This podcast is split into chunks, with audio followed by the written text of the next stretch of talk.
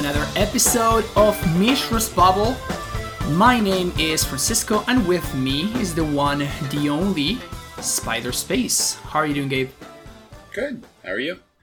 Good, man. It's been uh, it's been a pretty nice last couple of weeks. Been been uh, w- with some family visiting over, so it's been it's been great. Spent some time with my cousins, my my aunts, and it's been fun. Nice. It's been a lot of fun. I don't have people visiting me very often because Argentina is very very far. So That's fair. yes, yes. So that that's been enjoyable. I also uh, th- there are four uh, girls, you know, four cousins, and they wanted to watch this series that's called "The Summer I Turned Pretty." I don't know it. Okay, so we binge watched this entire thing, and you know, I had an open mind on episode number one. it was straight up hate watching. every single one after that. I, I can't remember the last time I watched a series where I hated every single character. Like I, I just hated them all. they all sucked. All of them. The only great character was a, a teddy bear that showed up multiple times. That's the storyline I wanted to follow. They did not go down that route. I was very disappointed. Um, but All right. besides that, it was a really great weekend. How All about you? I will. I will not watch that one. uh, no, I'm. Uh, I'm I'm doing pretty good. I actually had a, a friend of mine visiting uh, here as well. Someone who used to live here doesn't live here anymore, so it was nice to see him. Um, it's funny. I don't know. You're, you're talking about. It's like people don't visit you very often. It's like, man, I have family in the same city as me, and I I still won't drive 20 minutes to see them. So. Well, that's because you suck, man. Hey, hey, you know they don't drive twenty minutes either. All right, it's Okay. it's on both sides. Exactly, you both suck then. All right, all right. Th- I can I can live with that. That's fair. That's only fair. Uh, yeah, it's been also. Oh, I also played Paper Magic. Remember how I was excited about playing some Double Masters in paper? Yeah. So I actually did, and I went to like a draft. I first picked because you, you pick uh, two cards from from every pack. You, Okay. the, the very first pick is, is two cards, and then every, after that is just like a normal draft. But I first picked a Force of Negation, hundred percent for value. Obviously, the card's not great, limited, um, Right. and a Skin Render. And then I drafted a pretty decent red black deck. It was like a little bit lackluster towards the end, but uh, pack three, I opened the Wrenn and Six, and I slammed it like there was no tomorrow. Yeah, of course you did. Yeah. And then I 3 0 the draft. So it was, all right. dude, All right. like, you know, eh, the, the whole have your cake and eat it too. You can definitely do that. You can definitely, definitely do it. Just free money. All right. Yeah, it was it was great. Like there's just so much value in paper in that set because I'm used to drafting it in Modo and like everything just worth nothing. But in paper, oh, there's You're over here doing a phantom draft online, so you don't get anything, and do it in paper. You're like, oh, Wrenn and Six immediately. yeah. I I, Not even playing this one. I'm Dude, just like, I going, even- it goes in I- my wallet. I I rare drafted because my my brother plays like this Muldrotha deck uh, in EDH and he, he loves that deck. And I, I, I saw like one of the alternate art Muldrotha that got passed to me in like pack three or whatever. It was like pick four or something. I'm just like, oh, slam it. I go check online. It's twelve dollars. Uh, And I, I'm just like randomly picking this card because you know it looks fun. My brother's gonna like it, and no, it turns out it's actually like twelve bucks. And I'm just like, sure, man, just just spilling value all over the place. Like that set is great. to to three zero after that, it's like, man, I, I need to go play at your store. Like, why am I doing RCQs here? Oh, did you do RCQs this weekend? I, I just did the the one a while ago. I haven't done another yet. uh, okay, slacking, dude. You're slacking. Man, I don't know. I like I played that and it actually, you know, it was competitive and I enjoyed myself, but it it, it was like it's so much effort. Like I, I don't even always want to play a challenge from the comfort of my home and to like go drive to the store and I'm like I have to talk to people who can actually respond. It's not like if you're streaming because you can just ignore the chatters if you want, right? But in person, it's like you know they, they actually say things to you, and it's ah, dude, it's exhausting. I mean, it's you- so like I had a great time, but at the same time, I left and was like, good thing I don't have to do that every weekend. I, I, I can see it being a little bit more exhausting, but at the same time, it's just so much more fun, dude. Yeah, so No, I- much more fun. it it is it is a lot of fun. It, you know, uh, doing the whole. I, I definitely had the like stare down thing where you're like trying to figure out what your opponent's doing, and we had like a locked eyes, like "Do you have it?" moment, and it was like that. That's great. You don't get to do that on Modo. On Modo, I'm like, eh, make them have it every time, and I still did that in in paper, but but there was tension leading up to it. exactly, it was like a little bit more more exciting. Yeah, just exactly. just shuffling cards in paper, man. It's it's great. You know, Caleb D. Whenever he streams, he's always like shuffling random cards that he has. I should start doing that as well because uh, that's that's part of the experience. I'm I'm always impressed when I see someone who streams a deck and then they just have the same deck. They just have the same paper deck and they're just shuffling the same thing. So you're just like you're just playing the deck twice. It's like okay, I'm gonna like you know mulligan with my rhino's hand. Oh look, I found two cascaders, and you like pick up the the cards from your deck and you're like oh I found two cascaders. Oh wait, it's, it's just the same every every hand. You know. Yeah, just like just gold fishing and playing playing mode at the same time. It's just like you, you got a nice little two for one there. Yeah, free. It's free value. Exactly, exactly. Uh, all right, sweet. So we got showcases this coming weekend. Man, are you gonna be playing there?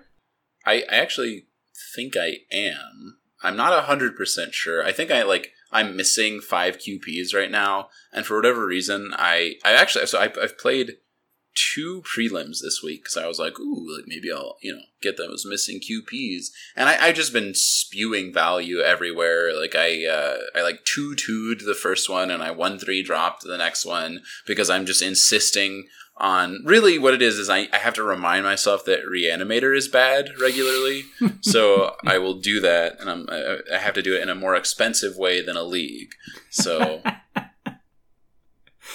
It's not enough to throw into the garbage five bucks. We gotta throw the full thirty. It's like six leagues in in, in like one sitting. exactly exactly like because if i do a league and then i just like have people who don't do what they should do like i, I remember I, I streamed so i was working on this like ledger shredder version of reanimators calling it shredderator and i distinctly remember i A plus name, by the way. Th- thank you, thank you. I, I I put in an Archon, and then I drew uh, Thoughtseize, and I Thoughtseize my opponent, and in their hand was an unlicensed hearse. And they in like instead of playing unlicensed hearse or holding up the counterspell that was also in their hand, they just played their own shredder.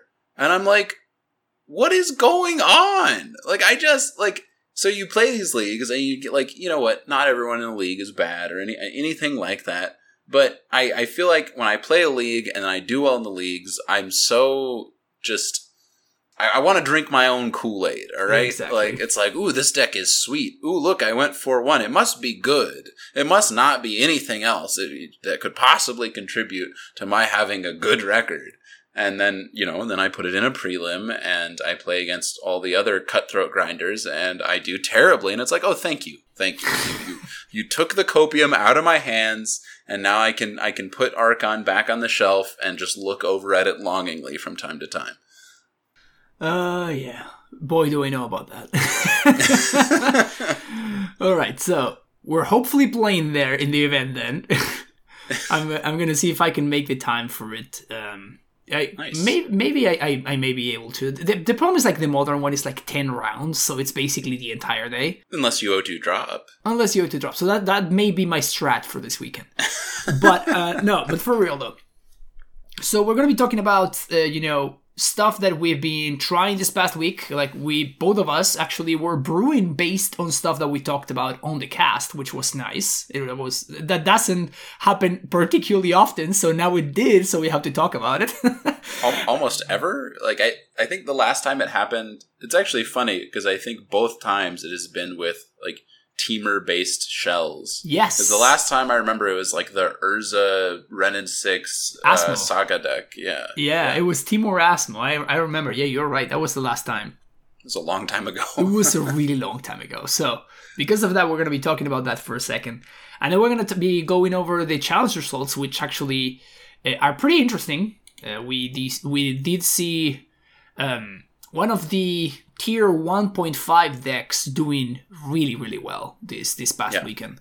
Yeah. Uh, and then we can talk about you know what we think that the the, the showcase metagame is going to be looking like, uh, what we are going to be working on, what, we're- what we're thinking about playing, and we'll take it from there. So hopefully, it should be a pretty interesting episode for for all of you folks out there. So let's get creative about this, okay? this past week, we've been uh, looking at alternate, alternative, alternate creativity shelves, okay? Um, we talked about doing a straight up red green uh, creativity deck, and that's what I went for.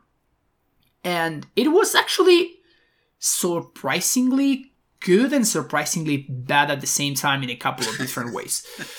So, uh, surprisingly good in terms of uh, the consistency. Like, I was doing the thing every single time. I was doing the thing every single time. I was also ramping, and ramping towards 6 is so, so much easier than ramping towards 8. Right? So that's the reason why we're going for Primeval Titan in this deck list as opposed to, to going for Archon.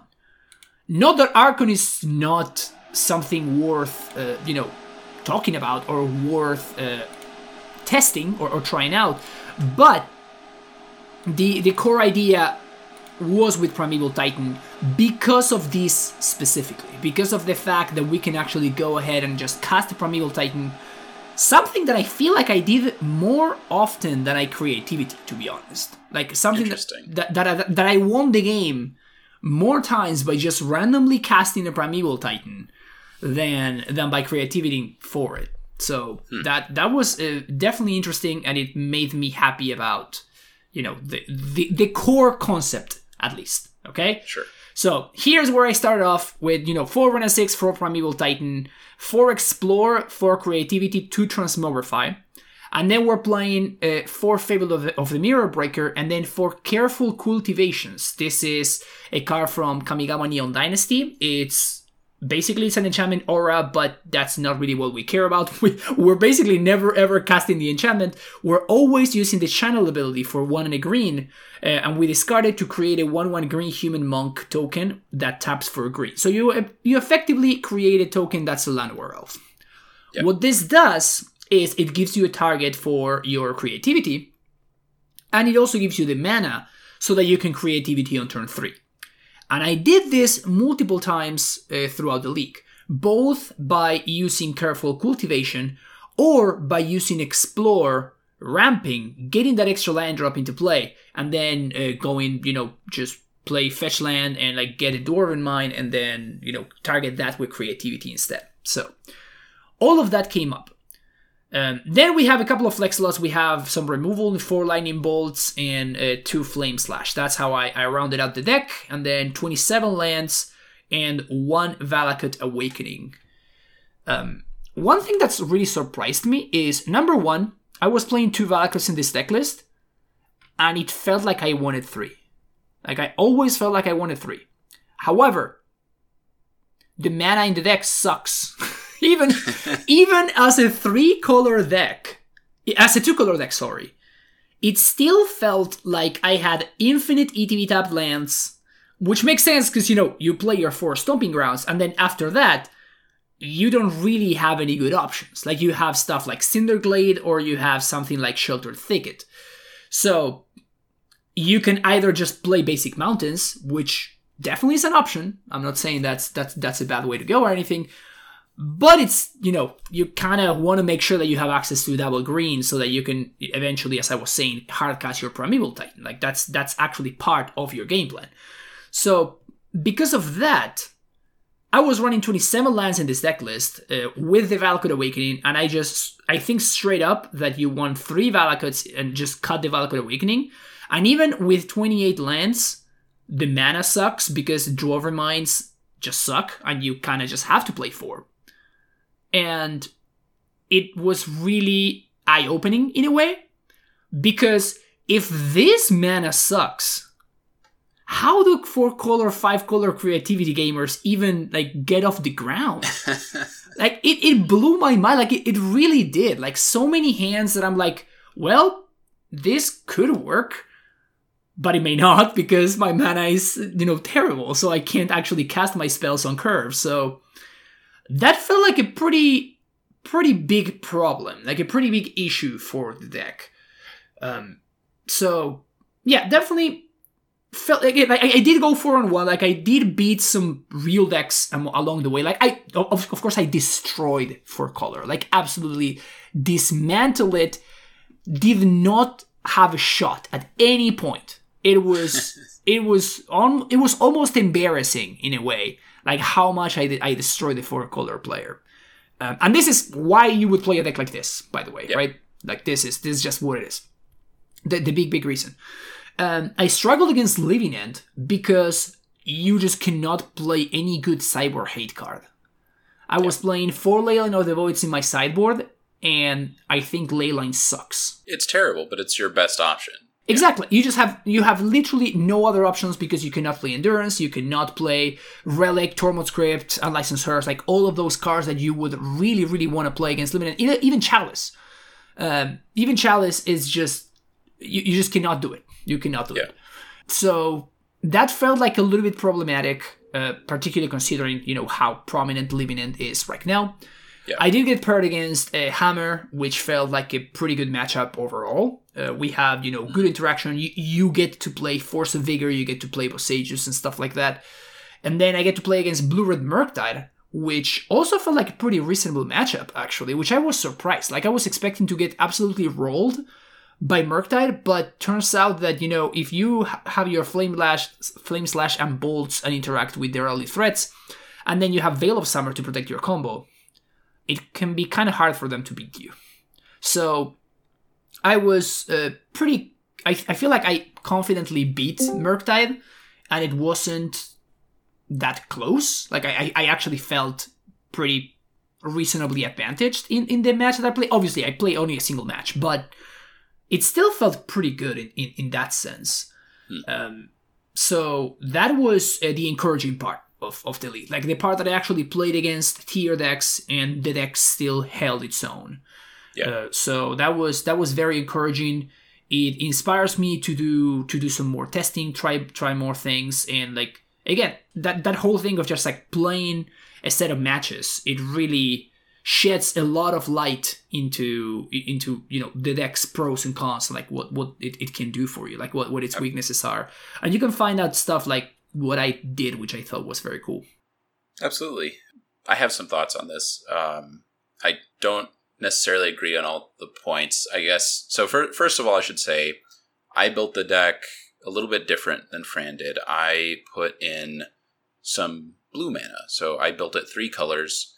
Um, basically, instead of playing Careful Cultivation, I get to play eight Explorers because I get to play Growth Spiral which I think is is pretty nice. Uh, you also get the hard evidence for turn one, so make your crab tokens. I think that's pretty decent. And then instead of Fable the Mirror Breaker, which I just still I just can't I don't know. I can't get over that card. Like I, I, I just every time I see someone playing it, I'm like, okay, explain it to me like I'm five while you're doing this again. Um, I don't know. That that card just seems so unplayable to me. But anyway, I, I decided to play Expressive Iteration instead, which obviously is a good card, and it's it's a little weird here because your curve is relatively high, mm-hmm. but at the same time you're playing a bunch of explore effects, so you can more reasonably get to a point where you play the iteration and then you get to just get two spells, which is really nice. For the record, yes, I do agree that casting prime time is probably one of the biggest strengths of this deck. You know, you can hardcast Archon in those other builds, but it's harder to do. Even if you are playing for Explorer, it's still harder to do. Uh, the other big thing here is simply the card Valakut, right? Valakut is just an axis that the mid-range grindy decks of the format, like specifically four color, just has a very hard time interacting with. It's pretty funny, actually. I uh, I, I, played against four color with my list as well, and also beat them very handily.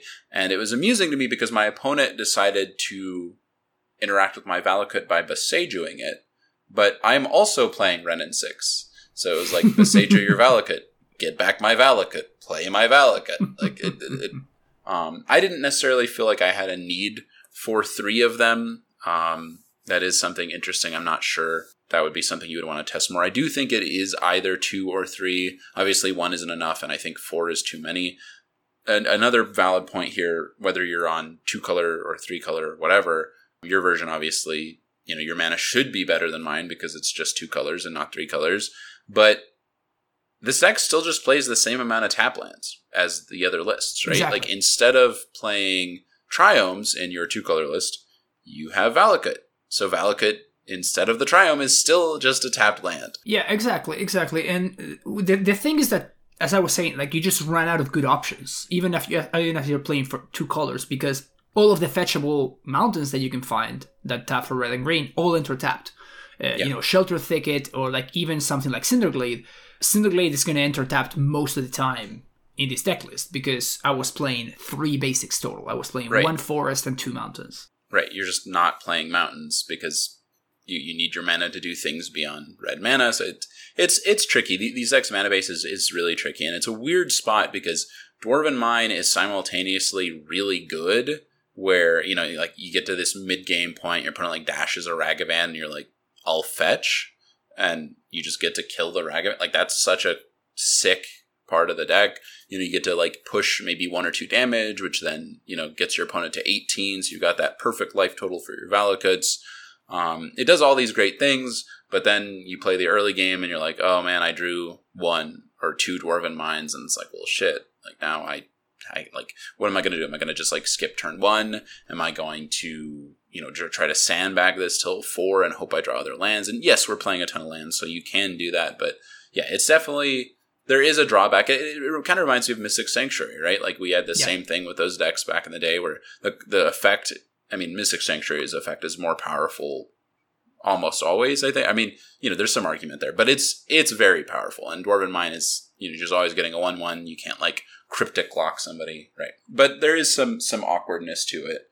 Um, so I don't know. I liked the Timur build. I got to play sideboard Mystical Dispute and uh, Flusterstorm, which I think helps a lot with the meta in general. Like I'm just playing a full four Flusterstorm here, so that that's basically your way of saying, all right, like bring it on, Living End. And to be honest, you're probably still unfavored, which is mm, Yeah. saying something. I mean, even the other build, like my Archon build right now, which has four main deck Teferi, I'm also playing four sideboard Flusterstorms, and I still feel unfavored for versus Living End uh, because Living End is just it's just that good, very very good deck. So I think that is definitely a hole for the deck. I, I don't think that this build is necessarily favored versus Murktide. I, have played a little bit more there. I don't think it is as unfavored as it might initially seem. I think people look at that and they're like, oh man, like you're just going to get dunked on by Murktide. But, you know, like um, Everos, your previous co host here, I, I got him to play the deck the other day and his Murktide opponent blood mooned him, but they tapped out to do it. And then he just untapped and was like, all right, all creativity for three. Just put three six sixes into play good enough you know like and, and and frankly like it is a lot of the time. And and the funny thing is is if your opponent has a big murktide well you just target murktide with the creativity as well. And what are they going to do? They're going to hit a ragavan they're going to hit a mishra's bauble they're going to hit a 3-3 murktide like it it really does kind of serve double duty there. So it's not it's not as bad as it seems. I do think you're still unfavored. It, it was really funny. In, in my league, I did get paired against Tron, and my opponent bridged me, and I creativity the bridge, and it was just, it was so so, it was such a satisfaction, you know. Yeah. it was it was just awesome. it's i mean that that particular feeling is something that comes up a lot with that card where you know like i i played against a um basically like a prison version of tron a while ago and i did the exact same thing like my opponent had bridge and torpor orb out and i just went creativity dwarf dwarf bridge torpor orb here's two archons and it's Mhm. like uh, okay like uh, congratulations like here's a map like Good I- I- stuff. you know yeah, good stuff. Here's a here's a chromatic star for you for, for your troubles. so I, I do personally i think i prefer the Timur build of titan to, to straight green red i don't think that adding the extra color makes the mana significantly worse anyway but i don't know i, I think overall i still prefer the archon builds of this deck I think largely if you're specifically trying to target four color, then the Titan build is better. So th- there's definitely like arguments for it given metagames, but I think generally speaking, you're going to be more happy with Archon. You know, like played against Burn, and it's like, hey, I put a Titan in play, and then they untapped and killed me. But if that was an Archon, you know, that three life, you discarded a card, like that, that stuff does matter. Typically, how I see it is the first one, early game, the Archon will be more immediately impactful. Whereas the Titan basically sets you up to say, like, I am now 100% I'm going to win the long game. It doesn't matter if you kill my Titan. It doesn't matter if you discard my hand. It doesn't, like, there's very little that you can do that is simply just not killing me right now that stops it, right? Yeah, and even there's also the the aspect that it has as well, which is the fact that you can you have board control immediately, right? Yeah. So even even if you can't kill your opponent, you make it very very hard for your opponent to kill you anyway because you can start killing their stuff. Like against Yeah. against this four color player that I'm telling you about, it just got to a point where I'm just like, okay, kill your Omnath, kill your Yorion, kill your Wrenn and Six, like. like, I can't kill you until I find another another primeval titan so I can finish the job. But in the meantime, you cannot kill me either. You know. Right. Yeah. Every land just is two lightning bolts, and that that's I mean th- th- that's a huge, really awesome aspect of the deck that feels so good. Of like you solituded my primeval titan. Good job, sport. You know, like it doesn't like every card I'm going to draw on the deck except for you know, maybe basic forest is just going to do something. I really like that aspect of, of the deck. Like a lot, lots of t- staying power. I'm also playing like I think I was playing like 12 actual mountains, so uh, you could use them. But uh, what happened a couple of times was like you draw one of your Valakuts, like you naturally draw it, and then all of a sudden your creativity becomes worse. So that's why I was saying that I wanted to have access to a third one. Yeah. Because uh, you know, again, like you have 12 mountains, but that's still a limited amount, right? Like you Yeah. may run out of, of mountains. So because of that, having the third Valakut makes it so it's three lightning bolts and it scales so much faster. Like it closes the game so much faster. It also makes uh, drawing Valakut not as punishing Right. because uh, sometimes drawing Valakut, uh, particularly like if you're playing three colors, you know, you cannot really play it early because if you have a growth spiral, like you just cannot, you cannot go turn one, uh, you know, uh, blue source, turn two green source because you have to growth spiral on turn two. So um, because of that, the, the drawing the Valakut becomes really really awkward from there. So that's that's those are like some of the reasons why I wanted to play more more Valakuts. Uh, one thing also that I wanted to point out is we get to in the two color version i think that we get to play one basic forest and then what i was doing is i was playing one boseiju main deck and then three more in the sideboard Yeah. So this was a very conscious decision obviously and when i was bringing the boseiju i was not cutting lands from my deck um, or, or if i was cutting lands i was cutting the singleton forest Yeah. uh, so you know, Boseiju kind of replaces itself if I'm not playing against a deck like with Blood Moon. But if I am playing against a deck with with Blood Moon, gives me access to you know like a, a repeatable way of answering basically all of my opponent's Blood Moons, which which is nice. Boseiju also represents an infinite uh, way to kill opposing sagas, infinite way of killing opposing, you know, like random uh, artifacts or, or, or even, as I, as I was telling you, I got paired against Tron, uh, which historically is a decent matchup for for Titan decks uh, overall, like including Scape Shift and stuff like that. Uh, but yeah, like the fact th- this cyber plan actually came into play multiple times throughout throughout the league, and I don't know if you can really do that if you're playing uh, the, the third color. So that I did think there was a an interesting aspect of the the, the, the two color life, you know.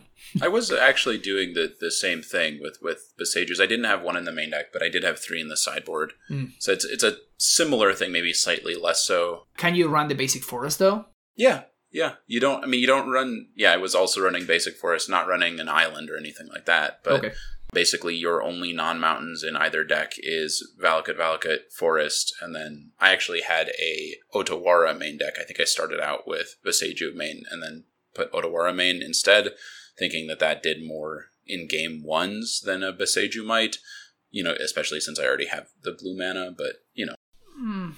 it's interesting Yeah, I don't know how I feel about that. That th- those kind of slots are it's kind of rough because it's like you definitely have to do the force and you have to do the Valakuts. But the moment you start adding anything that isn't those, it's like, all right, well, this is terrible. Like this doesn't trigger Valakut. This doesn't make a Dwarven mine. This doesn't, mm-hmm. you know, it, it just like, and that's kind of the idea here of like that's what's supposed to be the strength. And you know, explorers do kind of mitigate it, where you're like, all right, like you know, end of your turn, explore, put in the tapped Valakut, but you still can't then untap and make a dwarf token. So it, you know it only helps so much. Yeah, exactly. Like drawing Valakut is is uh, it's on multiple axes is is very bad for us uh, for multiple reasons. But uh, but yeah, I was actually uh, excited about the deck. You know, like sometimes I will I will put together a brew and I will try through a league or something. I'll be like, well, nobody's giving me back those two hours of my life kind of deal.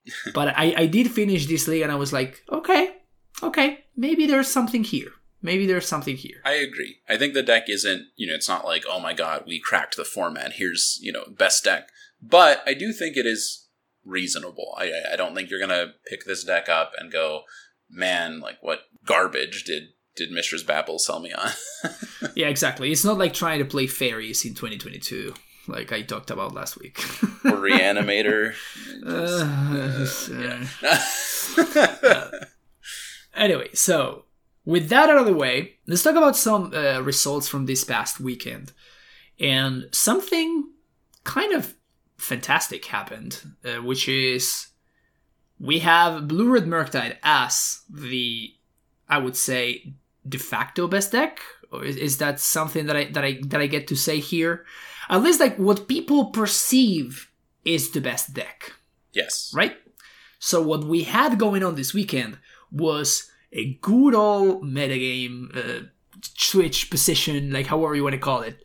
And Hammer destroyed this weekend. Yep.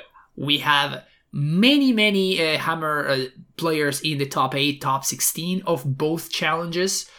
And I have to imagine that it, it is in no small uh, in no small part because of the popularity of uh, the Murktide deck. So yep, that uh, that is a little bit of a an exciting uh, thing, you know, when when you you have like a top deck and then well here's this you know tier 1.5 tier 2 deck that actually has a good matchup there and boom it has a great weekend. Right it's it's kind of funny to me because you know you play hammer and you're like man i don't want to play against four color i don't want to play against living end but you would love to play against Murktide, and when Murktide is as overrepresented as it is, it's like, all right, you know, cracks knuckles, like let's, let's put some hammers on some stuff and, and murder those Murktide players. That like that that's great. That's great. I, I, I actually really like the hammer deck, and I, it's, it's something I'm always thinking about. I'm like, man, is there some way to make hammer actually beat four color or living at like if you could do one of those things reliably without sabotaging your deck, then all of a sudden I think Hammer would just be a tier one deck again, but I don't think you can. So we're not. Interesting. I, I would imagine that if you really wanted to, you could beat one or the other. I think you could, but I, I think it comes at the cost of losing points generally like making your deck less consistent or like mm. you know if i if i can now beat living end but i lose to murktide then i haven't accomplished anything right yeah, exactly. I guess like it, it just costs too many slots or yeah. yeah. Okay, that's that's fair. All right, so let's talk about the start of the challenge first. It was won uh, by uh, Spicy Leche on Grixis Shadow uh, or uh, Grixis Ledger Shredder, GLS of course. Yeah, this this deck, uh, something that I, I've started to notice is that they have been exclamation point Frannin, which I always love to see. So this deck list actually has 20 lands. You yeah. know, original lists have had like 18 lands or even even less sometimes. But I do feel like you get to play more lands now because of Shredder specifically. Yeah. So it makes a lot of sense to me that this deck is now playing more lands. You also have like you have Shre- uh, Shredder and DRC to kind of filter the lands that you don't need in the mid to late game. You have Iteration to kind of like use those lands in a very very effective way. Um, you know, you have like all of your one mana removal. You have like dashing Ragavan. You have uh, escaped Kroxa. You have so many ways of using your mana that it always really surprised me when this kind of decks like everybody's always trying to to to cut down on lands and I feel like people are starting to realize that this Ledger Shredder card is one of the many reasons why it's great is because it actually allows you to play more lands, meaning that you can cast it on curve more often, and you can hit, you know, you can actually trigger more often because you're hitting your land drops, and you can you can keep the gas flowing. So uh, that's that's a, a, tendency that I've been following uh, lately, and it, I think it makes a lot of sense. I think it's actually very reasonable. I agree. I, th- I think this list is also very clean, at least the main deck. I you know, there there you, you can argue over tiny slots here or there. Like I'm not personally a fan of a fiery islet in this deck, um, even if you are on 20 lands, you know, stuff like that. But um, I really like that they did the full 18 creature slot, you know, 4 DRC, 4 Ragavan, 4 Shadow, 4 Shredder, 2 Kroxa. That so clean, chef's kiss. Um, yeah, I don't know. I think Shadow's really good. I was actually talking about this today about how I've just completely switched. I used to like I went from GDS is strictly better than Blue Red Murktide when Lurrus was out, and then I I changed my mind and was like, oh, I would always rather play Blue Red Murktide, and now I've come back around to no, I would rather play Grixis Death Shadow. It's it's funny how that works. I, I do think this deck is you know it's worse in the head on head so like it, I think it's unfavored against Murktide, but I think it tends to be better against most of the rest of the meta. So for instance, like um, Hammer preys on Murktide, but I don't think it necessarily preys on Shadow. Or if it if it's favored, it is by a smaller percentage. Um, so that kind of thing, where you know, like you're happier to play against Living End with Death Shadow. You're happier to play against Rhinos. I think you're happier to play against Four Color. And it, it makes sense, right? Like Loch is such a big card versus a deck like Hammer, or like versus a deck like Living End. You know, like all of this decks where where a card like that really shines, they really really incentivizes you to to want to be playing playing Shadow instead of instead of Murktide. I think the card that really sells me on playing there there are two reasons why I would want to play black and not just straight blue red. It is it is actually not Drown in the Loch I think Counterspell and Drown in the Loch is like a very close argument. I think that's it's difficult. I don't know. Anyway, um, I don't think Death Shadow is particularly good. I, I, think that that card, you know, is a lot worse than it used to be. You know, like Murktide is a very strong card. But the two reasons are number one is Thoughtseize. Mm-hmm. I think Thoughtseize makes things a lot easier where you now can make informed decisions. You also are able to interact for one mana instead of two mana. You don't have to, you know, put cards that are marginally good, like only situationally good, like Spell Pierce in your deck if you don't want to.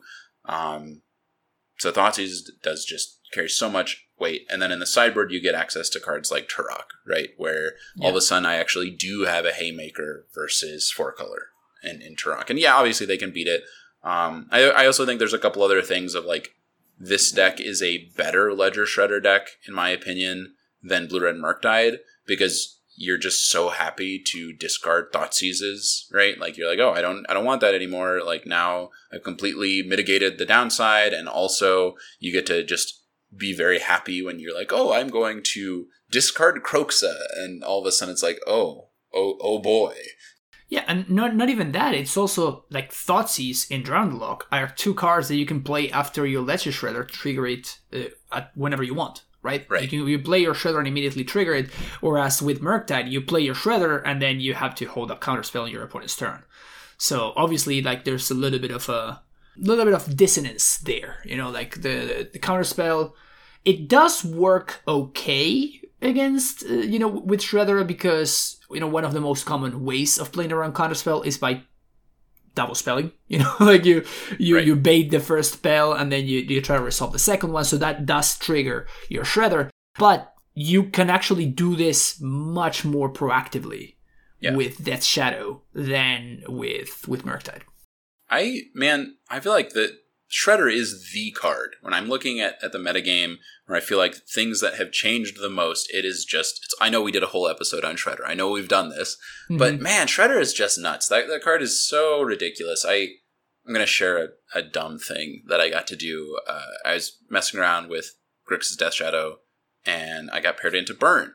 And my opponent had I was at like five life. I had one mana up and it was like, all right, hopefully my opponent doesn't have two burn spells, and I'll win the game if they don't, right? Kill them with a big shadow. and my opponent goes lava spike you, and then they tried to spectacle bolt me, but it triggered my ledger shredder, which drew me into lightning bolt and killed my opponent in response. And it's, it's just like, like oh god, like that. It's yeah, yeah, that's not gonna happen all the time. But the fact that I just have a built-in thing of like, yeah, good luck. Like here's just a free nope, got you back. It, it, it's so insane. Yeah, yeah, it really. I mean, it does so much for so little, which really is what what puts it over the top, of course. Um, again, like even even something like being able to play more lands because you can just loot them away later in the game. Like that's that's kind of such a big deal in my opinion, right? The I mean, the cost of entry with this card is playing cheap spells. Kind of reminds me of Lurrus in that sense, and you're like, well, I'm doing that anyway. And again, like you're playing Mishra's Bauble, which like I I'm more and more a believer in this card. It's like, hey, I would love to just put I, I'm putting Mishra's Bauble in decks where I wouldn't even think they should be in the deck, and I'm just like, hey, I'm gonna build my own opt for zero mana because you just bobble yourself and fetch because I'm doing I want to be playing fetches anyway. So it's just it's the classic shadow thing of like, oh, you wanted to fetch shock, you thought that was a downside. You know, look yeah. no further. yeah, exactly, exactly. Grixis uh, still very good. Grixis not going anywhere. Um, second place though, Crusher Bot BG, and this is the Hammer Legend playing a very specific version of Hammer that they consistently play and they consistently do very well with. So, uh, the spies that they bring to the table is three main deck Steelshaper's Gifts. A card that has really fallen out of favor lately, and people have been playing different things instead. But uh, they have full three copies, then playing uh, sort of a toolbox uh, equipment suite with one cranial plating, one Nettlecyst, two paradise mantle over Springleaf Drum, right? Yep. One Shadowspear and one sword of fire and ice. So that is like a little bit of a of a toolbox package in there. And in the sideboard, uh, we also have one mortar pod to add to the toolbox. So really going deep, really going deep with with that. Mortar pod's so sick. I I used to play this card uh, when when Lurrus was around. I, I, was like trying to find a way to make Steel Shapers gift get a threat you know, like pre Urza Saga time, sometimes you need to do that. And there's so many dumb things this card can do in the deck. Like if you have uh, Pure Steel Paladin out, you can just move it around and just kill things. Like every creature's just sack deal of damage, which is pretty good. You also get to do stuff like um, you can stack your Sigarda's Aid triggers so that you get the germ, sack the germ, and then put it on another thing and sack again. I have no idea why Crusherbot's playing Mortar Pod, but I love Mortar Pod. That's funny. That's a cool trick, by the way. But okay, yeah. So in the sideboard, we have four Drannith Magistrate, three March of Otherworldly Light, two on Thin Ice, one Relic, three Mana Tithe, a, a Crusher Bot signature, and Mortar Pod that we just talked about, and one Pithing Needle. I actually played against someone on his list after he did well. They did successfully Mana Tithe me. I laughed about it. I beat them anyway. I don't know. I, I, I, don't understand it, but you know, Crusherbot knows what Crusherbot's doing. I, I feel like it's one of those situations of like this is correct in exactly their hands, but who knows? But, uh, but, yeah, so this is the the very first um, hammer list that we that we're seeing here, and I got like a very very specific deck list, uh, twenty two lands, uh, which uh, I feel like Crusherbot has always been playing more lands than most. I feel like people are constantly going down to 21, 20. Yeah. Uh, but Crusherbot, I feel like consistently has been on 22 lands. I like that. Yeah, always, always trying to add more. Like you, you just have so much to do with your mana in this in this deck. I feel like, like it just happens so many times that that I will see, you know, Hammer player misses a land drop and they lose in in consequence, and it's just like you could just be playing more.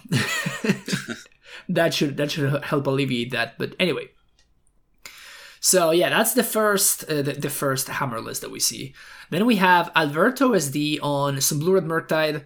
Uh, not so much to say with this one. Is this is just like what is considered stock nowadays, like four shredders and no DRCs. This is what most people are doing, with a singleton dress down in the main deck to you know free up some cyber slots. But Uh, this is Murktide, still very good, like, still arguably the best deck in the format. I would consider it to be the best deck in the format, to, to be to be honest. Uh, but we can talk about that a, a, minute after we, we're, we're done with this. Yeah. Uh, fourth place, uh, Waffle on Blue White. Please never change Waffle, and I don't think he ever will. So He won't. Yeah. uh, he will not. Uh, but but yeah, blue, just blue white with four shy typhoon, man. Waffle lives on his own world, and his world is great. I love. he is a god in his world. Yeah. He really is, dude. Like he really is. But yeah, you know, uh, Waffle has been doing some like Snapcaster things, you know, with opts and stuff. Now he's back on chalices. Now he's back on chalices, uh, which makes a lot of sense. We did see a pretty significant uptick in Cascade in the past couple of weeks slash months at this point, so it doesn't surprise me that Waffle is back on Chalice of the Voids. But uh, yeah, just doing Waffle things, uh, Fire and Ices, and uh, yeah, just somehow winning with Blue White in the year 2022. What a legend! Nothing but respect for the, the one and only. All right, the Odanilakos on fifth place, some more Murktide. Odanilakos has always been doing their own thing here, so playing four copies of Murktide. Uh, their lists are are always like a little bit different than you know the stock list or than most lists. The Crusher But- bot of Murktide. Exactly, exactly. So you know we- we're playing one less lands. We're playing more Archmage's Storm, the, the classic cut a land at a three drop, like just just your your normal normal things. But yeah, uh, one of the few people that I uh, consistently see playing uh, actual answers to a card like Ensnare Bridge in their sideboard. so One Abrade. Ready yeah, to go. one a break. But nobody plays a single like they play like the one of Otawara and that's it. That's the only way that they can answer an Ensnare Bridge. And uh, no, Daniel Akos always having like a random one of Abrade in that sideboard to to help to help versus bridge. Okay, on sixth place we have Thalai, that is a world champion Javier Dominguez, playing a deck that we actually talked about, which I think is awesome, which is Vivien of the Hunt, four color Vivien of the Hunt combo. This is basically a version of four color that just slaps the the Vivien combo into into the deck. Yep. So it's much more creature based. We're playing for Eladamri's Call, and we have like sort of a more creature value driven sort of uh, build. So we have four Risen Reef, we have four Omnath, and then we have uh, one Planebound Accomplice, one Kiki Jiki, and one Karmic Guide. Those are, of course, the combo pieces. Uh, you know, whenever you have your Vivien in hand, you just go call for Planebound Accomplice, put it into play, and then just combo off with four mana so you can do that very uh, very easily and then the rest of the deck is just your average four color deck so we have you know removal in ending and bold we have uh, Wrenn and and and Teferi as uh, as planeswalkers uh, we have stuff like only two abundant growths and, but four utopia sprawl which is interesting I actually kind of like that. He's trying to ramp, so he's just like making his list. You know, he's acknowledging that he's playing the combo version. Um, he's also doing Risen Reef things, so it's like you get to reef more quickly. And if you think about it, Utopia Sprawl actually does fix your mana, and maybe not quite as well as Abundant Growth, but it, it does fix it as well. Yeah, obviously, like you- you're missing some value with Yorion, right? Yeah. But at the same time, you're playing like Risen Reefs and like stuff like that, so your Yorion is already better, kind of by design. So it doesn't really up, up, upset me too much. Also, you can just blink your Karmic Guide. Whew, value. but yeah, this deck is very, very cool. This deck is very, very cool. I'm kind of interested in doing this kind of stuff right now. Like, I- it looks like a lot of fun, and it looks like the deck is legit good. I've seen also uh, Mengu talking uh, good, talking, talking w- good words about this deck. I hope that this is the new version of the new way of building four color. I think it's one of many. I don't know. Everyone has an opinion on on four color. Four color is so funny to me because it's just you have this core of very powerful cards. Your shell is very powerful, and then everyone just decides what they want to do from there. Whether that's counter spells or Ice Fang Coatls or Ragavan or Elementals or Vivien combo or all of the above sometimes somehow i like, i don't know you, you can kind of just do what you want and the deck is just so good you're you're gonna win anyway exactly. Uh, seventh place, some Grixis Shadow. Uh, slightly different list, and I like this right here. Two copies of Fatal Push, two copies of Terminate. Hmm. Instead of Lightning Bolts and stuff like that. I really like the two Terminates. I feel like respecting Murktide right now is kind of where it's at. Yeah. So I'm digging it, uh, particularly because obviously Drown is not particularly good against the Delve 7 drop, right? So Terminate having, you know, a very clean answer to Murktide that trades evenly on mana at instant speed. I'm about this. I like this. I think that maybe uh, more people should be playing more Terminates right now. it's you know it's interesting. I so when I was playing for uh, playing GDS a little while ago, four color was a little more prevalent at the moment than whereas Murktide was a little bit less. And at the time, I ended up going for a three three unholy heat lightning bolt split, and I I had tried fatal push, and fatal push was just so so awful for me just repeatedly. It was like hey if this was lightning bolt i won the game. And it's it's fascinating because you have all these spots where you know it's tiny tiny percentages right? Like there's a lot of ledger shredders in the meta. So you want your spell to be able to kill it and lightning bolt can't do that a decent amount of the times so you're like okay fatal push is better there. It's better against hammer right but if you do play against four color then you're like oh man this sucks like i, I just want to bolt you out um, so it's you know you you can tweak these numbers to try to beat a one deck a little bit better than another. Um, you know, terminate very good at killing exactly Murktide Regent.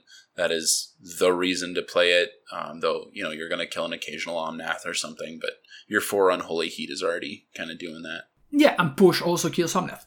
Yeah. So there you go. uh, but but yeah, so I I expect more terminates to start to become the norm.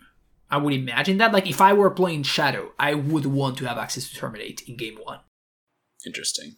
That's that's all I can say, I guess. I don't know if more, more people are going to agree with that, but although I guess it gets to a point where if you're expecting the mirror, you want less terminates and more like stuff like push. Or... Exactly. It it just it's different. I think it's different every weekend. You know, your shadow aficionados are going to tweak all of those tiny numbers every single time they play the deck, and they're going to like, all right, you know, fatal pushes the sick tech this weekend, and then they're going to go and they're going to play the wrong half of the meta because that's how modern works anyway. And they're really all roughly the same thing, but you know, you got to try. You got to you got to you got to feel like you're you're you're you're working for something. Yeah.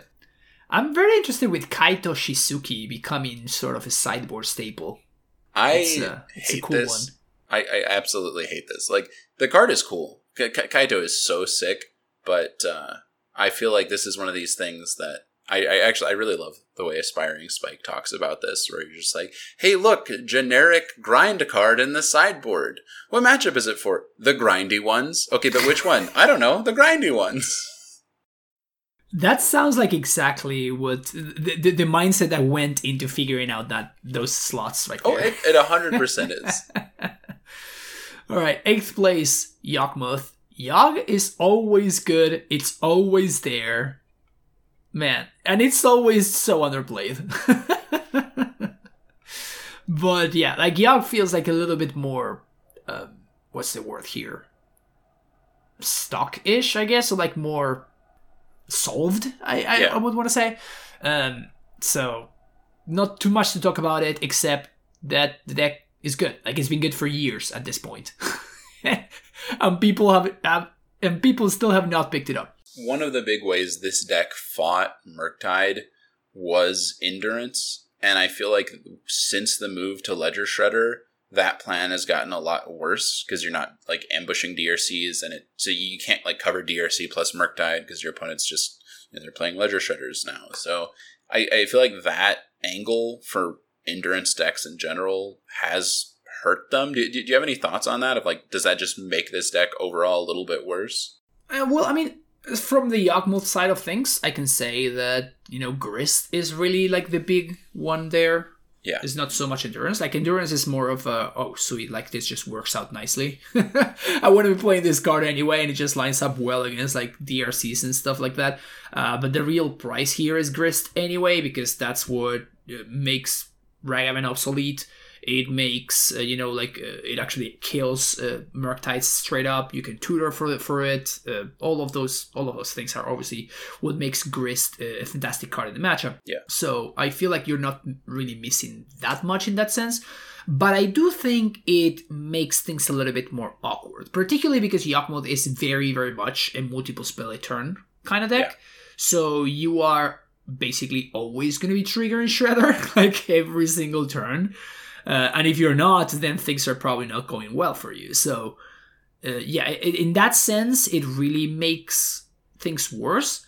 Um, on the other hand, DRC, like if I were playing Yawgmoth, DRC turn one into hold up counterspell feels like a good strategy against me. Hmm. Yeah, we, we have like a better a better foil for it in the endurance, but at the same time, you know, if, if they were trying to race you, I feel like it's a lot easier to race with DRC than to race with uh, with um, the bird.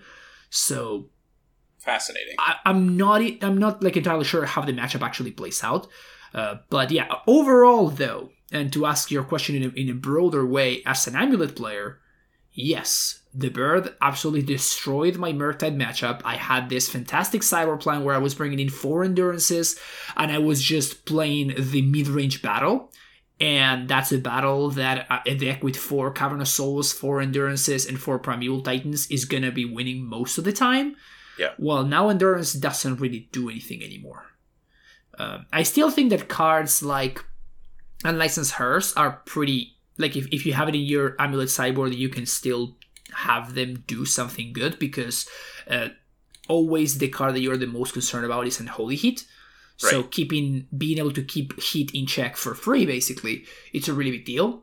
Um, but endurance stock has go da- gone down significantly versus Murktide, which is obviously a problem when your entire cyber plan sort of you know hinged on that, on the Right. fact that you know you you, you were able to play uncounterable uh, uncounterable uh, endurances that could it's so wild to me how much that changes it. You know, like that card. It's not that it's bad against them now. Like endurance is not bad against Murktide. You still, you know, make a Murktide harder to cast. You still make Unholy Heat harder to turn on. But it just it it feels like it's tweaked a lot of dynamics in the meta just enough where it's like, oh, now you know, now I've just I've gained percentages here for what feels like no reason, and it, it's it's messed up. Yeah, the card's good for many reasons.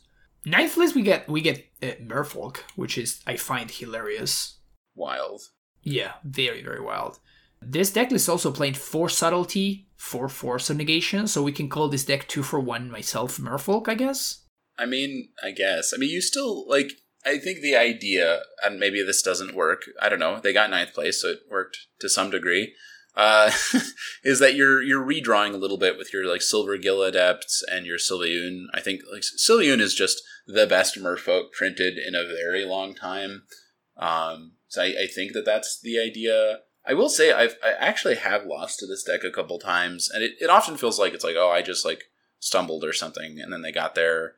But it, it's it's weird to me because I I'll play against this and I have like game one where they like flood the board with Merfolk, and then post board they just like have counter magic and they just like just don't play threats. They're just mono blue control, and I'm like what the heck? Like I have an EE for your two drops, and then I like beat the control plan, and then we go to game three and they're like Merfolk, Merfolk, Merfolk, Merfolk, and I'm like but I brought in mystical dispute. You know it, Yeah. it's it's it's a bit weird. This is Chorus, by the way, who uh, is very good. Like he mo- modo grinder for sure. Yeah. So they know what's up. So if if somebody is gonna do well with Merfolk, I would imagine it's somebody that knows what they're doing. Um, and they know how to pivot and like that stuff that you're talking about. But it always it, it's always funny to me how Merfolks randomly show up here and there. Yeah. Four Tide Shaper and Spreading Seas seems to be like a pretty solid uh, plan, to be honest, in terms of in terms of uh, the, the disruption package, right? Also, only a singleton Cavern of Souls, which I find surprising on one hand, but on the other hand, it makes sense because they're playing two counterspells to Kira in the sideboard.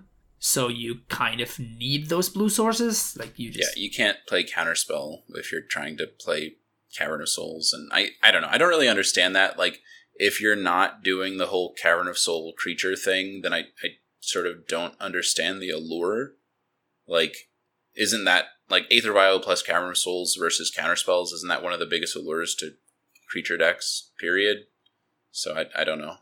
Yeah, that's that's that's what surprises me, but you know it worked. It worked here at least. Uh, happy sandwich with uh, blue white hammer. Uh, this one going a little bit more in a different direction, right? Like this one has Kaldra, which we did not see in the in the uh, Crusher bot deck list. We also have Reality Chip, which I have heard people saying is a scam, and some other people swear by it, so I don't even know what to believe anymore. uh, Giver of Runes uh, in the main deck in, as two copies, which I think it's solid. Like I always, I'm scared when my Hammer opponent goes turn one Giver of Runes. Like that's the single thing I'm the, mo- I'm the most scared of, really. uh, and then uh, two blacksmith blacksmith skill, which is backbreaking. I hate this Yeah. card. every every time I get blacksmith skilled or spell pierce, it's like, well, I sure hope they don't have it. And every time they have it, it's oh, I lost. Game over. Every single time, man. Uh, yeah. Uh, so sideboard, uh, pretty interesting. Like the Lavinia has kind of become a staple in this kind of deck in in the sideboard, which makes sense against all of the uh, elementals decks, against all of the. You know, and, and we, we talked about this in the past, uh, by the way, where Lavinia is good against the pitch elementals the same way that void, void mirror is good against the pitch elementals and what that is is it's good against them if you're playing planning to end the game by turn 3 or turn 4 if you're not planning to do that then you should not bring those cards in. But like hammer is exactly a deck that's trying to do that. It's the perfect place for it. yeah and now one of the few ways of stopping it is by you know pitch into a solitude and killing it so it, it makes a lot of sense to me there if, if i'm being honest uh, but yeah, Sanctifier en-Vec, fantastic sideboard card as well. The Fairy, ma- copies of Mana Leak in the sideboard. The, the usual suspects that we see in, in, in this sort of deck. And then the rest of the uh, this the top 16 includes um, some more Yawgmoth, uh, some Jund, not playing Saga, which makes sense. I feel like if you're playing Jund, you should not be playing Saga. so uh, that's that, that's cool. More hammer as well, more hammer as well, and more hammer as well. So uh, you, you see where this is going, right? A lot of hammer. Yes, and going on to the Sunday challenge, Crusher bought first place with hammer. First and second. That's wild. That that's like that's very impressive. I still like am maybe not the biggest fan of the list, but like the man's got talent, obviously. Yeah, and he knows what he's about, and he he like it works for him. Obviously, like it, it's not a fluke, right? Yeah. Uh, if you literally get second and first in back-to-back days, like clearly you know what you're doing. Second place we have Murktide. This is like the stock list, so not too much to to say there. Third place we have Blue White Hammer. You see where this is going? Do you get an idea? Yep. Fourth place, Murktide. Yes. oh yes. Fifth place. What do you think I'm gonna say now? You're gonna say yellow hat, but also Murktide. Exactly. There we go. Uh, this is like Gav just being Gav. One DRC, one singleton copy of DRC, of course. One singleton copy of Snapcaster Mage. One singleton copy of Serum Visions. He he made the deck his. It's Dude. add the snow covered mountain. It's your deck. You know. like Gav, Gav loves his one-offs. They serve him serve him well over the years, so no no complaints here. Just more Murktide. Sixth place, Sodek. It's been a while since uh, since I remember saying Sodek's name in a, in a challenge. Yeah. Glad to see he's still at it, and he got there with Living End here. Classic, uh, classic Sodek strategy for sure, with main deck subtleties. There you go, dude. Okay, his main deck is immaculate. Like I really like his main deck, but I look at his sideboard and I'm like, I don't like. Clearly, he has exact plans. They are perfectly mapped out. But I'm staring at it and I'm like, how did you arrive at these numbers? Like we, we have two Leyline of the Void, but three Leyline of Sanctity. We've uh, finished out the third and fourth subtlety. There are two Foundation Breakers and two Force of Vigors. We have two Dead Gons, a Singleton Mystical Dispute, and the fourth Living End. Like I, I, I don't get it. I don't understand. Sodek is a master. I'm sure Sodek understands. yeah, exactly. We should ask Sodek about it because we're not gonna figure out. Just to add, I, it's not that I think that any of these cards are necessarily bad. Like I, the only one that looks particularly suspicious in uh, Living End to Me is Dead Gone, but you know uh, these are all cards we regularly see. It's just fascinating to see a master in action where it's like, you know, yes, this weekend is a singleton mystical dispute weekend. And eliminating my cyborg weekend is is the best weekend. We know that. That's for sure. Seventh place, and this is a cool one that we have not seen in a long time, really. Enchantress. What? Ha- Enchantress. Yes. Legacy now? I don't understand. What what happened? Yeah, apparently commune with spirits was all that Enchantress needed to make a to make a top eight in the Sunday challenge. There you go. That's go. exactly a two of. yeah, exactly. It needed two commune with spirits and two prismatic endings in the deck to to fix all of its problems. no, and you know, you know, let's be serious for a second, or as serious as we can be talking about Enchantress. This deck is just a Blood Moon deck, right? That's really what I'm seeing. As a two of? I mean, you tutor for it, right? I guess, but why why can we just not play more? Like can I, I wanna do like turn one uh, uh Utopia Sprawl, turn two Blood Moon. G- give me more Blood Moon. Yeah, I mean, it feels like the best thing it's got going for it, but maybe we're setting short the solitary confinement. I mean, yeah, you're just you're trying to do like Sterling Grove solitary confinement. It, it's so funny to me because all of so many of these cards came out with MH2, right? Like you, you couldn't do this before, but at the same time, MH2 was like, hey, here's prismatic ending, and it it just like right at the same time, it's like, oh, you wanted to do this? No, Yeah, uh, and counterspell for that matter. Like Right. it's a deck that it's a deck that wants to tap out to play three drops, right? And it cannot win without them. That's not a particularly great strategy against against counterspell. I do really, really like seeing Flame Blitz in the side. Like th- th- this card, it when you are trying to play Planeswalkers, it's messed up. I, I was trying to play. I, I played a matchup against against this deck a long time ago when I was playing my five color Archon creativity deck. You know, basically your super friends over there. You got Wrenn and Six and Teferi and Jace and all this stuff. And my opponent just was like, "Here's a Flame Blitz," and I went, "Uh, uh." Read card, stare at card, read card again, stare at opponent's face, Yeah, scoop exactly. cards. Exactly, yes. is that how that works? For those that you don't know, which you may not know, Flame Blitz is an uncommon from MH2 that says at the beginning of your end step, Flame Blitz deals 5 damage to each Planeswalker, and then you can cycle it for 2 mana. Yeah. Blast it not again is the is the flavor text. uh, but but yeah, it's a it's a narrow sideboard card, really narrow sideboard card. But I guess that it's a very good answer to like your your Teferis and your Wrenn and Sixes, huh? I I think the idea, you know, maybe they you can't really arc on them properly with the solitary confinement, and then they just flame blitz, so you don't have a backup plan. I, think that's what's going on. I would still happily play creativity against this deck. I would run it back over and over because you have a thousand answers to every type of permanent. But you know, whatever. Full Leyline of Sanctity to to stop your your Archon triggers too. Oof, love it. Ready to go. I, I really, I really wanted this deck to be a thing. So wh- whenever it just randomly shows up in the top eight or whatever, I, I, I smile a little bit inside. I really like this deck in Legacy, and I really want it to be a thing in Modern. Hopefully, it is. It's not really a deck in Legacy anymore either, so It used to be, okay? it used to be.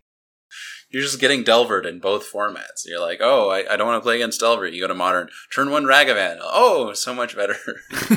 yeah. Whoopsies. also wrong format.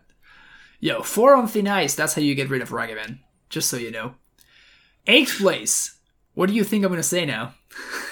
Are we back to Hammer time? yes, it's back to Hammer time, baby.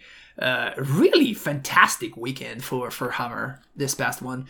Uh, this is spicy, spicy Hammer though. This is far and away the spiciest Hammer list of the entire weekend, and two main deck Burrenton Forge Tender, one Gingerbrute of course, one Spellskite main deck of course, three Blacksmith Skill, And in the main deck, one Kaldra Compleat, one Nettlecyst, one Sword of Fire and Ice, and one Sword of War and Peace. Oh my goodness. Yep. That takes me back, man. I used to put this thing on like Geists back in that standard time. Like Sword of War and Peace is hot. I I don't know why we're playing it, but woo. Dude, War and Peace in the mirror match, so they can only block you with, uh, you know, like Thopters and, and. Thopters and Spellskites and Gingerbrutes and Ornithopters and Karnstructs and yeah. I guess I guess it's not for the mirror, huh? I think Um, it's for four color. Like they can't bolt or prismatic or fury or solitude, but I imagine, yeah, I imagine that's why. but you got to get this thing on your thing, and they can still prismatic your sword. I I don't I don't know. I mean, you can Sigarda's Aid, right? So instant speed, baby. I I guess so.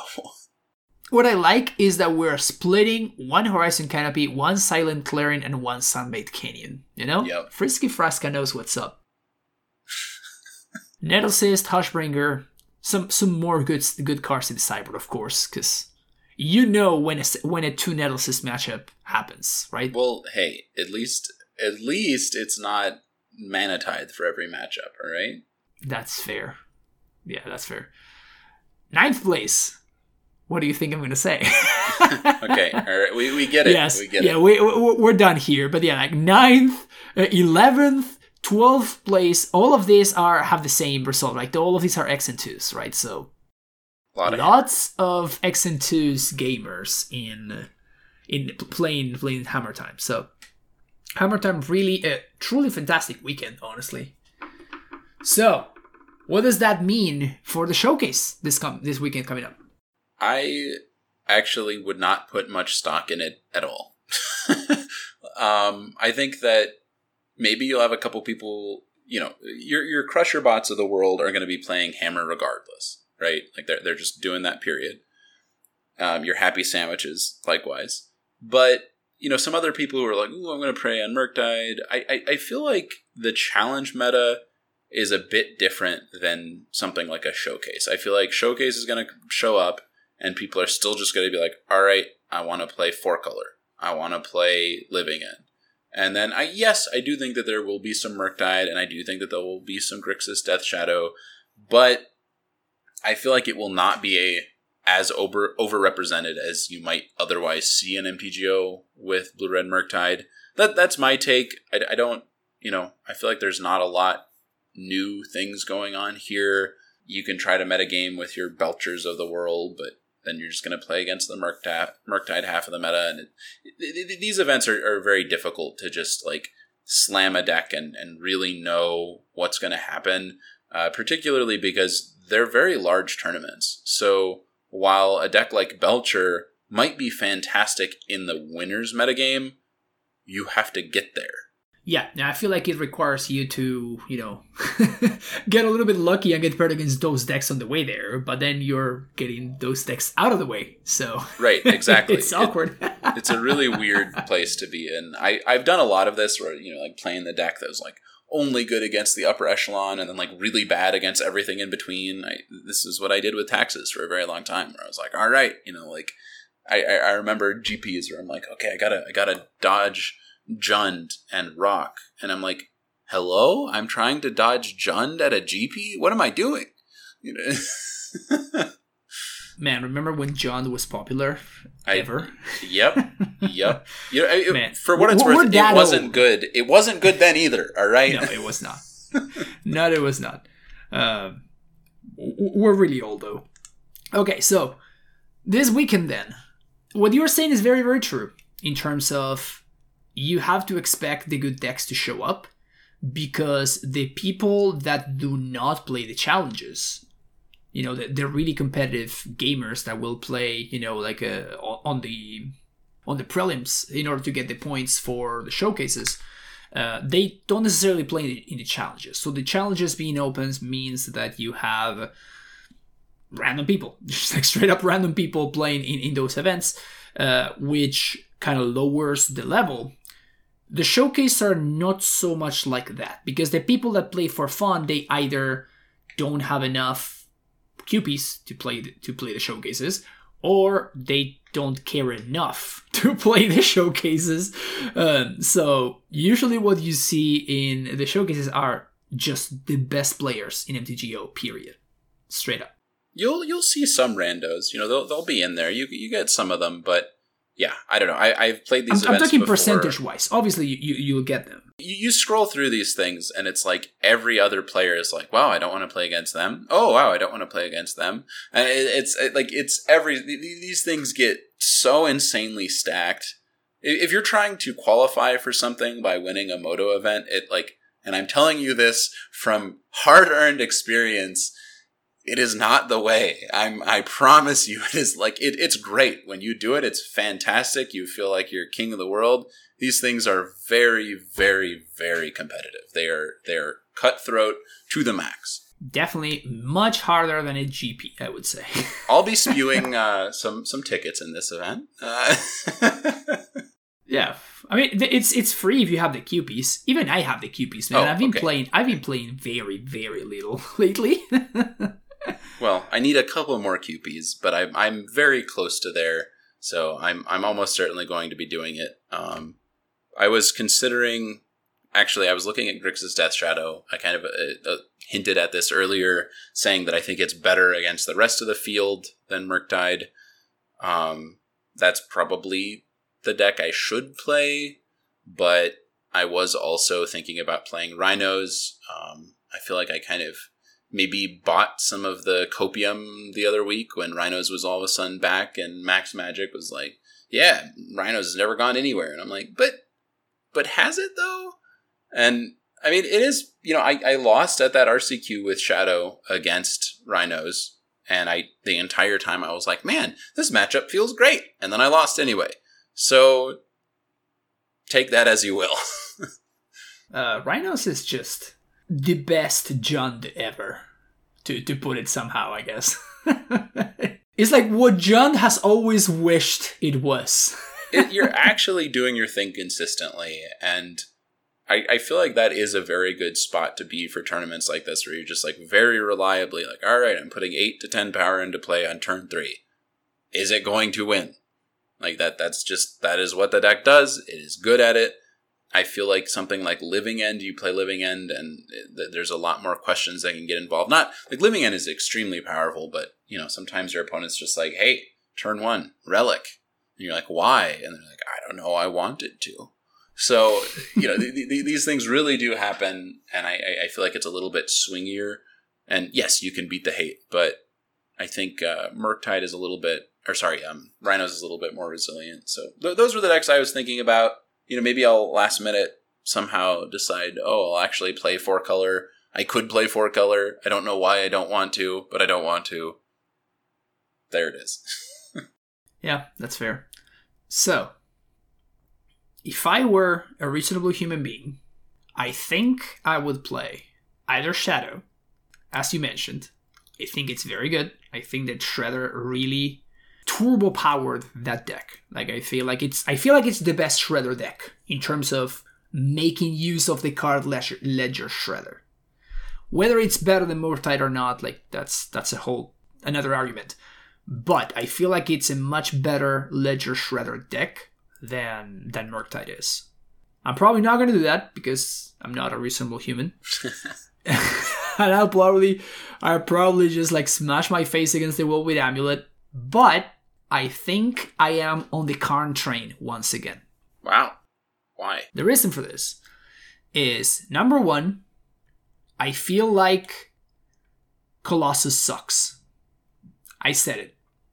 There it is. I said it. You can you can pinpoint to this time in the in the in the recording to say that yeah, Franz said that Colossus sucks. I feel like the card is a lot worse than people are making it up to be. Funniest thing is like I was the one that said that Colossus is better than people think it is. when when the card was spoiled, everybody was giving me shit because I said that you know I wanted to talk about the card like back in in, in the Titan Talk days. Like I remember House and Jose giving me so much shit about me saying that that Cultivator was actually doing something. Um, and now I feel like the tables have turned, and I'm the one trying to tell everybody, yo, Colossus is not as good as you think it is. I feel like we're in a spot where it's just if you ever find in your opening hand, it's basically a mulligan. Because you are not really going to have enough time to get there unless your hand is very specific. And a very specific Colossus hand looks like a bunch of bounce lands. I'm talking like three plus bounce lands. One, maybe two amulets, or one, maybe two Azusas. Like, if you don't have all of those pieces together, by the time you cast Colossus, it's very unlikely that you will have any, many remaining lands in hand. So at that point, you're just going to be playing, paying 7 mana for a 5 5. Or if you get very, very lucky, you're going to be paying 7 mana for like a 5 5 that draws, you know, a couple of cards, and then that's it. The Yeah. problem is that everybody's ready for Colossus. Murktide is playing main deck dress downs. The shadow decks are just, you know, killing you before you get there, or like thoughts is in you, so you just never get to six mana, uh, to seven mana. Sorry. Um, it's like everybody. Like, there's very few decks that care about Colossus, and by very few decks I mean specifically four color. Um, and everybody else is just ready for it, unless their hand is non-functional. So I do feel like non-functional hands are not really going to happen at the showcase level. Like people are going to know how and when to mulligan.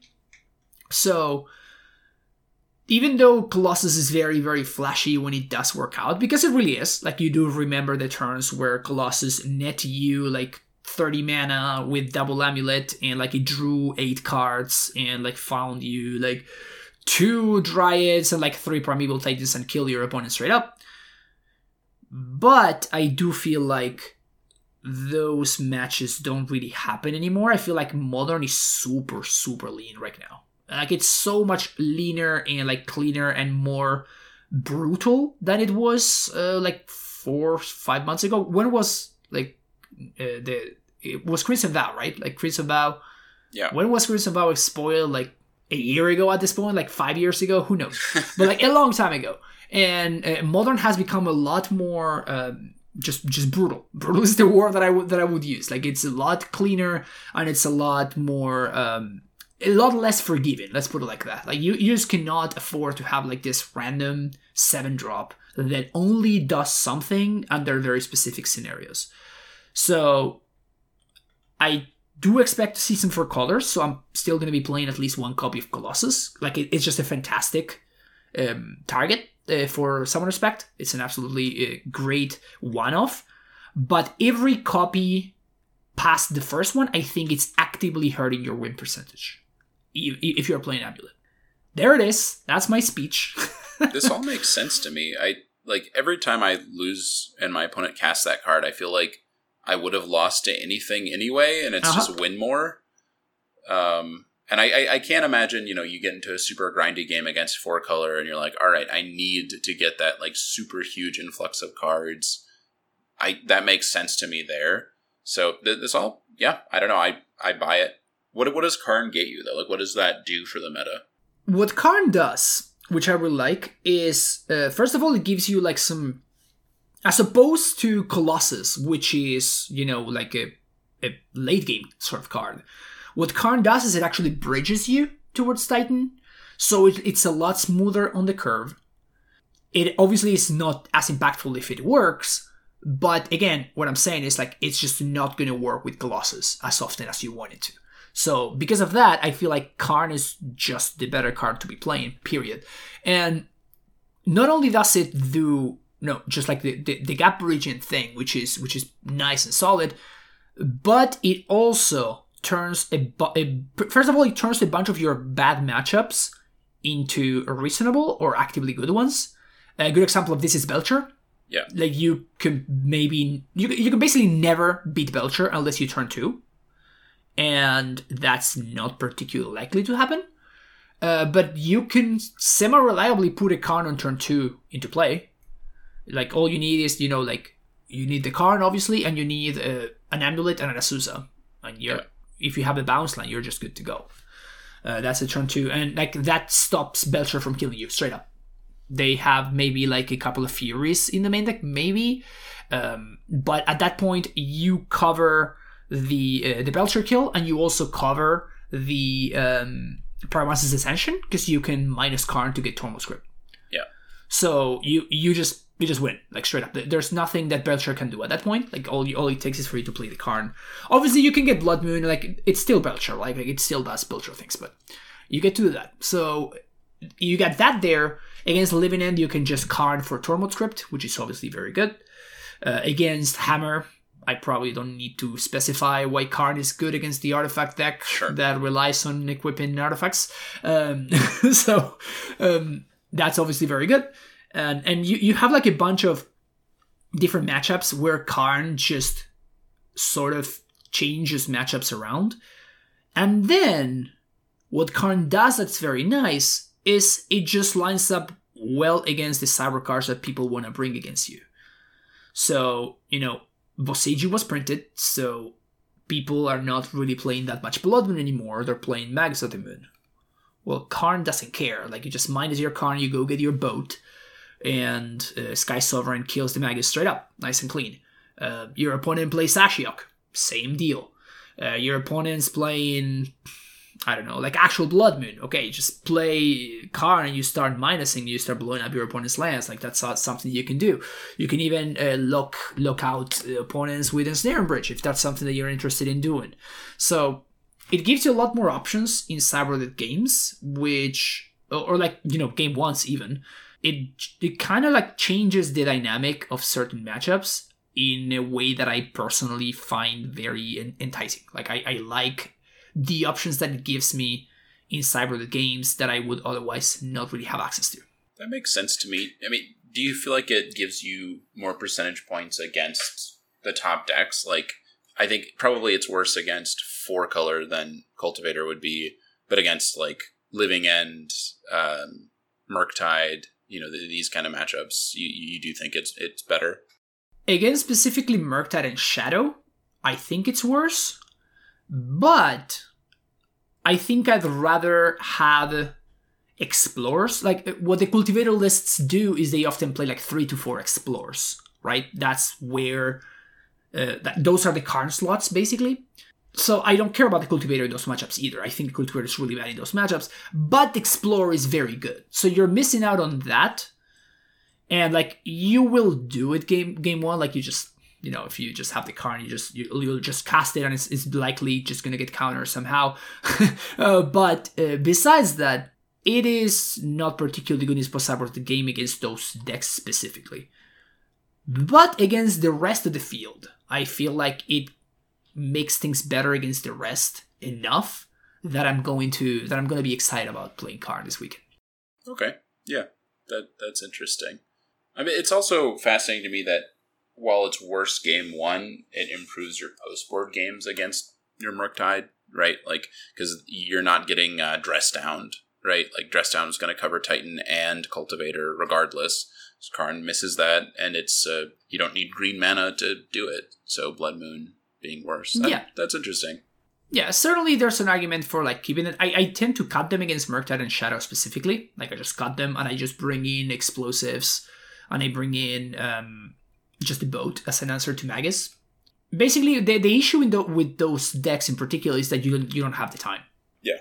Like those those decks just just clock you so quickly that you don't get the luxury of spending four mana to Karn and then spending like five mana to do something else. You, just can't do that. You need to do something else on turn four or like turn three or turn four, and then like play the Sky Sovereign to kill the Magus. Like you can't just you just don't have the time. Like they, just clock you too quickly. So that's that's the problem that it has. Uh, but again, I think that the upsides outweigh the downsides.